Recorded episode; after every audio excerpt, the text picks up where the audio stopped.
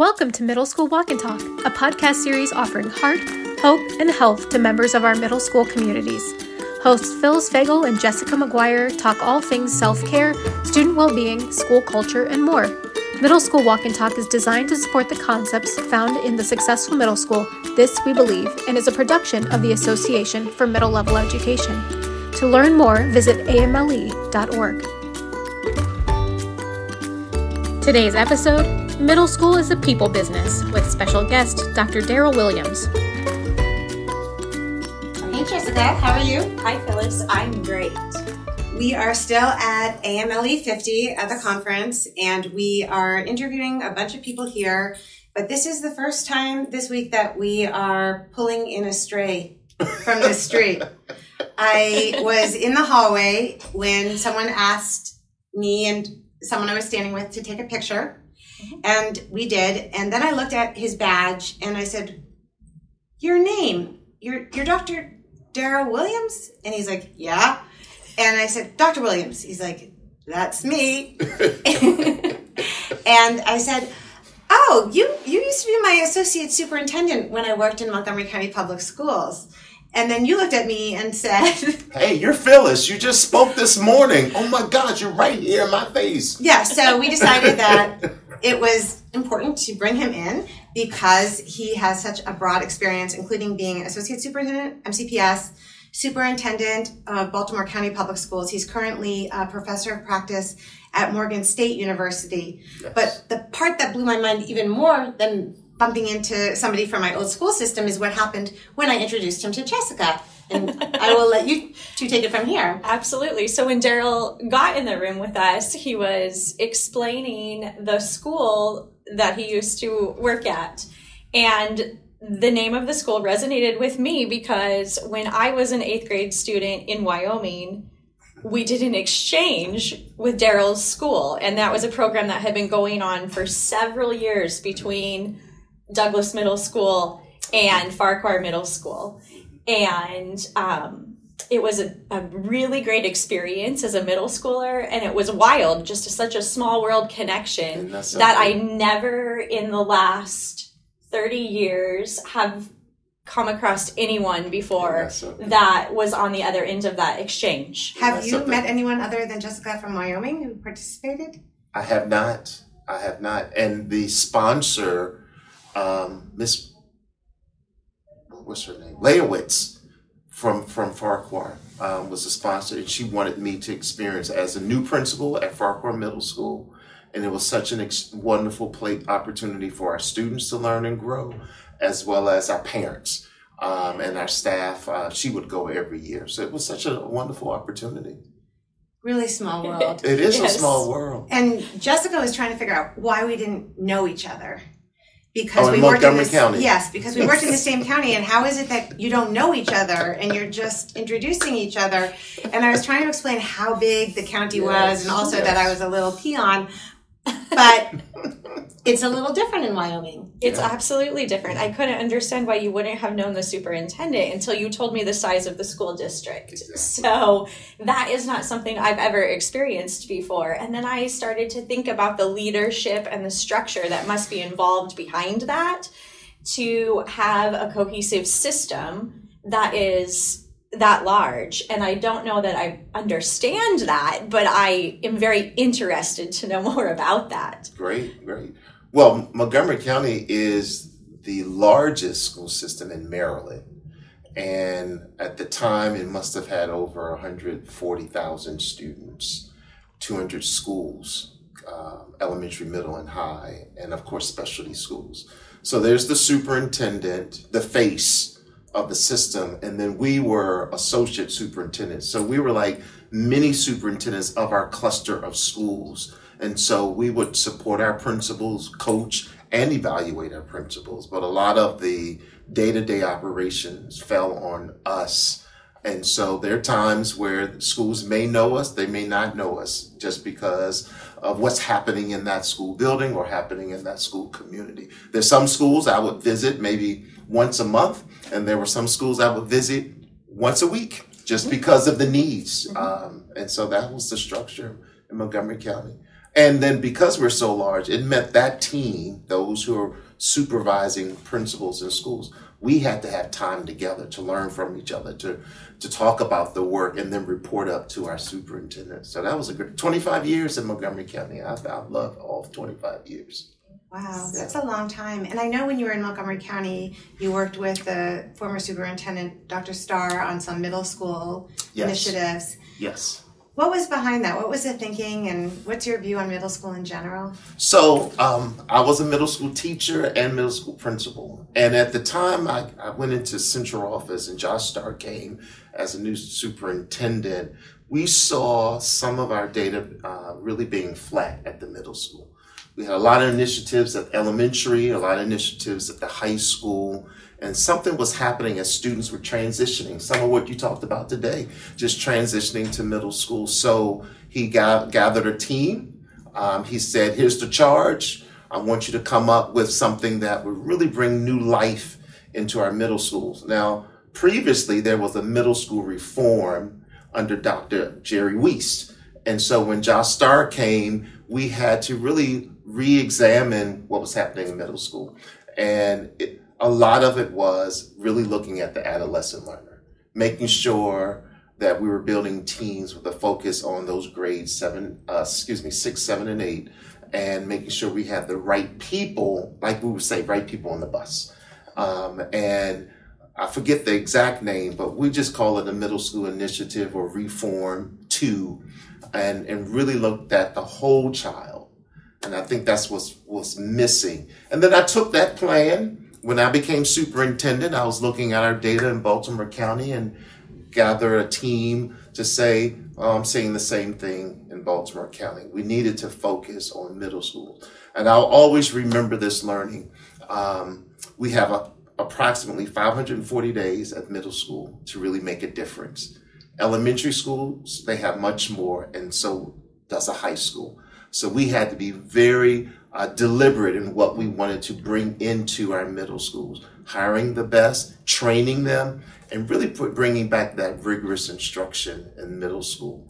Um, we had a focus on algebra, making sure trying to get as many kids to take algebra in eighth grade world languages, the arts, exploring field trips. We didn't do this Wyoming trip, um, but just getting students outside of their neighborhood. You will be surprised how many times students and families may not get outside of their neighborhood. So that was a lot of the work. Currently, you're a professor at Morgan State University, and I've also heard that your daughter is a first year teacher. Second year Second teacher. year Oh my gosh, yes, she is. Yes. She'll kill me knowing So- that I'm me- mentioning her Oh, this okay. time. well, I'm, I'm curious for first, second, third year middle school teachers, what advice you would give them. So I would say, um, have fun, have fun, enjoy the job. It is a challenging job, but most rewarding job. Um, the other part I would say is middle school students are on teams, teachers are on teams as well. So you're not doing this work by yourself. I think the greatest opportunities I remember when I was on a department or I was on a team and that collaboration where we work together to plan, uh, to have interdisciplinary units, but we also have fun. We had fun with the students. Um, I think that those things are very important. Don't take yourself seriously. Uh, as you talked about, sometimes kids want to be three, and sometimes they want to be 30 at the middle school. yes. You know, it, it's that, it's just the adolescent learner. But I would just say have fun and rely on your supports in the in the school building and in the school system. There's always like a mentor, consulting teacher. Um, I will just tell a quick anecdote. I was at my homecoming from college, 30 plus years, and I'm talking to fellow uh, former classmates.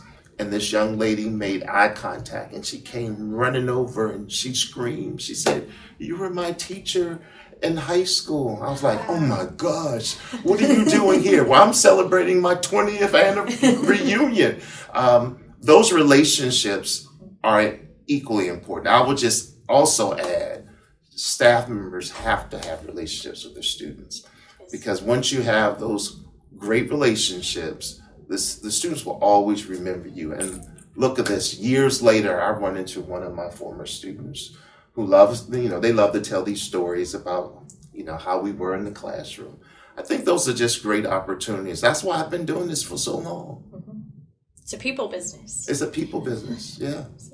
It is a people business, and I think one of the things that's getting in the way right now of the kind of collaboration and having fun that you're talking about is at least this is what I'm hearing from teachers when I'm going to schools. How are we supposed to incorporate anything, let alone fun, when we have so much on our plate? Yeah. And the people who are supervising us have so much on their plate, and so they don't have time to come and watch and give the kind of feedback that we want. Um, how can they take the initiative and find their people, find their mentors or colleagues who are in the same position so that they don't feel quite as unseen and visible sure. alone? Well, one, attend conferences like this, AMLE, or other conferences, uh, maybe some local conferences. Yeah. I do support just the collaboration. Some places call them unions, some call them other things, mm-hmm. but that just going outside of your environment and making connections um, because there's different ways to connect now. You can do things online, um, you can video chat, etc., etc. I, I, think a lot of it is understanding. This is what I say to my uh, second year teacher daughter. Um, is that teaching? she's teaching now? She's teaching second grade. Nice. In elementary, I she was so worried about getting things right, mm-hmm. and I said, you know, there's another second grade teacher next door. Why don't you all collaborate?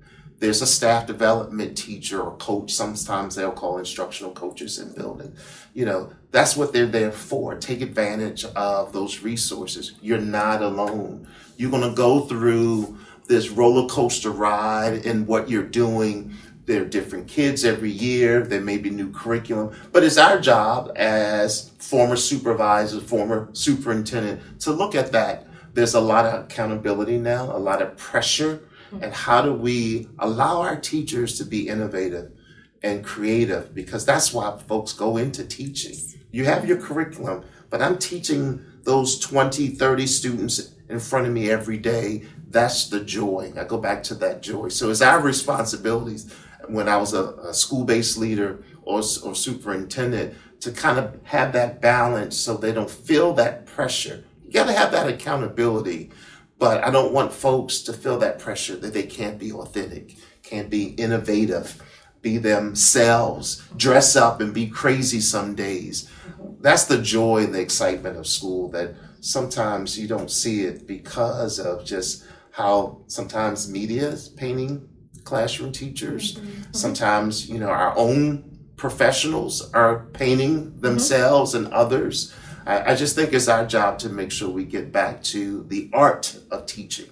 And it sounds like also tune out some of the noise, mm-hmm. not look for that kind of validation from the general public if mm-hmm. that discourse is so negative. Mm-hmm. Just focus on the kids in the room. Exactly. In front of you. Yeah. And why you're there. Yeah. I agree. I agree.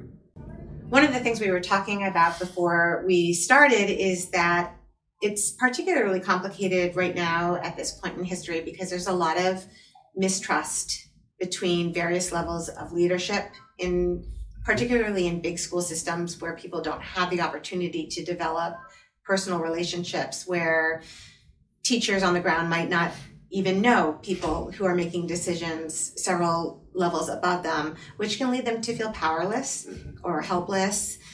It can lead building principals to wonder what their role is in that kind of a system. Having seen it at almost every level, mm-hmm. it sounds like. And looking back on your former self, maybe back as a teacher or mm-hmm. principal, what advice would you give to those individuals to help them navigate working in one of these very big school systems? Yeah, yeah, that's that's a fair question, and I would I would just offer from my experience, it's all about um, every day you come in, you do the very best that you can, but you also have to celebrate and to, I call it PR, hmm. PR, yes. that invite that next level of supervisor to that event, to the field trip, and keep doing it you might not get a response the first time. The second time, you might be like, okay, they keep asking. I might need to show up. um, and your biggest cheerleaders out there are your students and your parents. I think that community is so important. So if that mid-level administrator or the top administrator might not know you as a classroom teacher or you as a principal, but it's important that your community does. Mm-hmm. It's important that your students know who you are and they see you. It's important that your parents have that re- respect and, and relationship. We're not always going to agree, but I, I will say, as a former superintendent, I would get invites all the time. I would try my very best to go to each and every one of them. Wow. Just because I knew if you thought that much to invite me to something, mm-hmm. then I'm gonna try to work my schedule to eat to to show up. And I've also learned I used to do this as a as a new superintendent. I would just go by and make comments and then leave. I was like, well, wait, I didn't stay for the whole program. I didn't meet the people who were in charge. So I learned to then massage my schedule to stay as long as possible to understand. I think that's helpful uh, for leaders to make sure what's really happening in your schools and to show up when they don't invite you. You driving by, just stop by and see what's happening. But for folks in the building, your best cheerleaders are the students and your parents and continue to send those invites and continue to put stuff on social media about pictures. The other thing I also learned, I, I, I used to follow Twitter a lot, right? My daughter and, and son say, get on Instagram. I said, that's for the young people, but for the parents, it's Facebook and maybe Twitter. You see a lot of events and then I started to click, I like those pictures or maybe mm-hmm. comments. That gets the attention as well. So if you can't physically be there, you can also see those events. But school, just being innovative, put your stuff out there, celebrate the good things. So when an incident happens, because it's going to happen, then you have all this banked up good things happening in your community that that community is going to rally if something not so good happens, you know, and say, look, but look at all the other things that have happened this is an anomaly. This happened. We had no control over. So I think that whole, I've learned about the, the magic of media mm-hmm. and also how an individual school or team and staff can really market their school out there. They have much more control than sometimes mid-level and the, and the top person. What I love about that is it does double duty for the leaders. It reminds them how important it is for the people they're supervising to feel seen. Mm-hmm. and it's not so difficult even if you're just liking something on social media to give them something. And it's also a reminder to the teachers that they don't have to walk around feeling invisible. They have the ability to ask for what they need. Exactly. I worked with a teacher many years ago who told me that she was going to meet with the principal and I asked her what she was meeting about if she wanted to share and she said, "Oh, I want to get some feedback." And I I I said, "What do you mean?" And she said, "Well, I want to I want him to tell me that I'm doing a good job." And I said, "Wait, you're going to meet with him to tell him that you want to know if you're doing a good job? And she said, Yes. She said, When I walk in there, I'm going to start by saying, I need more feedback than most people, and I recognize that. but for me to stay really engaged, I need to know if I'm doing a good job. It blew my mind that she had this need and she decided she was just mm-hmm. going to try to meet it. Mm-hmm. And the principal was responsive and had the conversation, and she went back to her classroom feeling good. And that was the end. Mm-hmm. Mm-hmm. That's the beauty about running a school. You have to know your people. Yes. And you know, there may be a teacher who would never want to do that and just say, I'm good. I'm, mm-hmm. you know, I was like one of those teachers. I'm good. You know, you can come and visit, but I don't need that kind of affirmation coming in and so forth. But that's the importance. That's sometimes what I miss about running a school. You really, you had an opportunity to get to know your staff, know your students, and know the community and then you would do things to, kind of, to meet the masses and and so kudos to her kudos yeah, I was impressed. It's what we're always telling kids, yeah. right? I, I use the Venn diagram, you know, the, the overlapping circles. There's the stuff you can control, the stuff that matters is in the exactly. other circle, and the sweet spot is the stuff in between. Yep. the things in your control and the things that really matter. It really mattered to her that her principal told her she was doing a good job. Mm-hmm. It wouldn't have mattered to you. Mm-hmm. You might have asked for something else. Mhm. You might have wanted to take kids on a field trip or something to Wyoming. to Wyoming.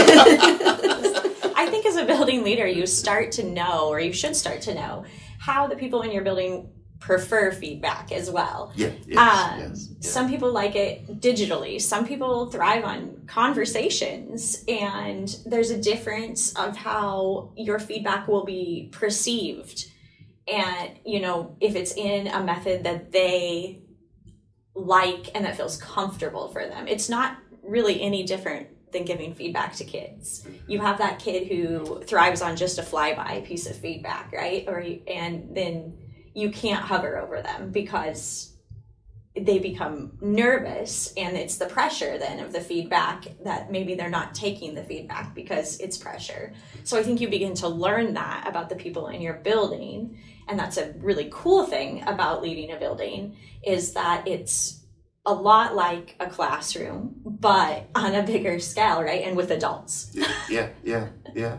And I, I think the greatest, um, the greatest thing I learned as an administrator, there's this desire. Everybody wants to run a high school. Everybody wants that high we school. were just talking about just that. wants to be a high school principal. And I remember when these opportunities come, you know, come available, and you, we had a certain process in Montgomery County, and um, I remember my supervisor said to me, uh, "You should really look at middle school." And I kind of fought that a little bit because you hear, you know, the greatest job is running a high school. Yep. However, that was the best move I've ever made. And so, as a superintendent, I would say to folks, yes, I know you're an assistant principal at this high school, but I really want you to explore the middle school level. And here's the reason why I think I've learned to become um, more of an instructional leader at the middle school level. High school, large numbers, you're managing the people,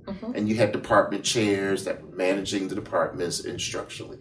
But middle school, you had to know the instruction, you had to know teams, you had to know dynamics and data analysis that you were in those team meetings in the instructional leadership team, really looking at data. I just felt much more hands on and that stretched many of, of my colleagues, many of my uh, rising administrators. Once they did that middle school experience, many have stayed, many have moved on to high school. But I think that just makes you such a well rounded um, instructional leader versus high school. When I became a high school principal, I'm managing the people. yes And so it was rare that I could actually get into a team or department meeting because I had a school of 2,800. It was Montgomery Blair. Oh, wow. And Gaithersburg High School, that was 2,200. So these were big high schools. Um, I've always cherished my years at the middle school level because I think I really learned. And to your point, you, you, you have to know your staff just like as a teacher you have to know your students. Um, and they were all different. Um, there were some of the grumpy ones and the new ones and the, the ones who would cry. You just had to deal deal with all that. But i think instructionally i became a better administrator by serving at the middle school level. Yeah, it's a fun space to be a leader in because you're embedded i think is what you're talking Yeah, about yeah, embedding yes. with those teams yes yeah And what I'm hearing from both of you, the reason you're successful in those roles is because you really valued the idiosyncrasies and the differences among mm-hmm. your staff mm-hmm. rather than trying to get them to conform to some mold. You just tried to leverage whatever their strengths were. It's what a middle school student said to me recently. The best teachers are always crazy. i love it. And there's some truth to that. there is some truth to that. Yeah there is some and truth it, to that. as a leader sometimes you have to harness the crazy but if you can appreciate it and leverage it in the right way they feel seen mm-hmm. they feel like they have autonomy and you get the most out of the kids mm-hmm. that they're working with. I can't imagine doing any of the jobs you two have done but i really appreciate the role that you play in school systems and that you put kids first because it's obvious you both do we're going to close out in just a minute, but if you have any last words of advice you have principals, teachers, all middle level educators listening right now, what would you, what piece of advice or from your long career would you want to share with them? I say this all the time focus on the students. When you focus on the students, all that other noise is still there, but the students will bring you joy, the students will bring excitement, and that's what you're there for to really challenge the students. So if you can just focus on the students, and every decision is based on the needs of students, regardless of what happens, people will always remember that about you. Thank you so much. Thank you for being this, with us today. This has been a pleasure for me. Thank you. Thank you for seeing me and t- helping me take the picture. And now I'm sitting here with you. Who knew? And, and, and Wyoming, oh, my Wyoming connection. Yeah. That's amazing. That's amazing. Well, thank you, thank you, thank you so much.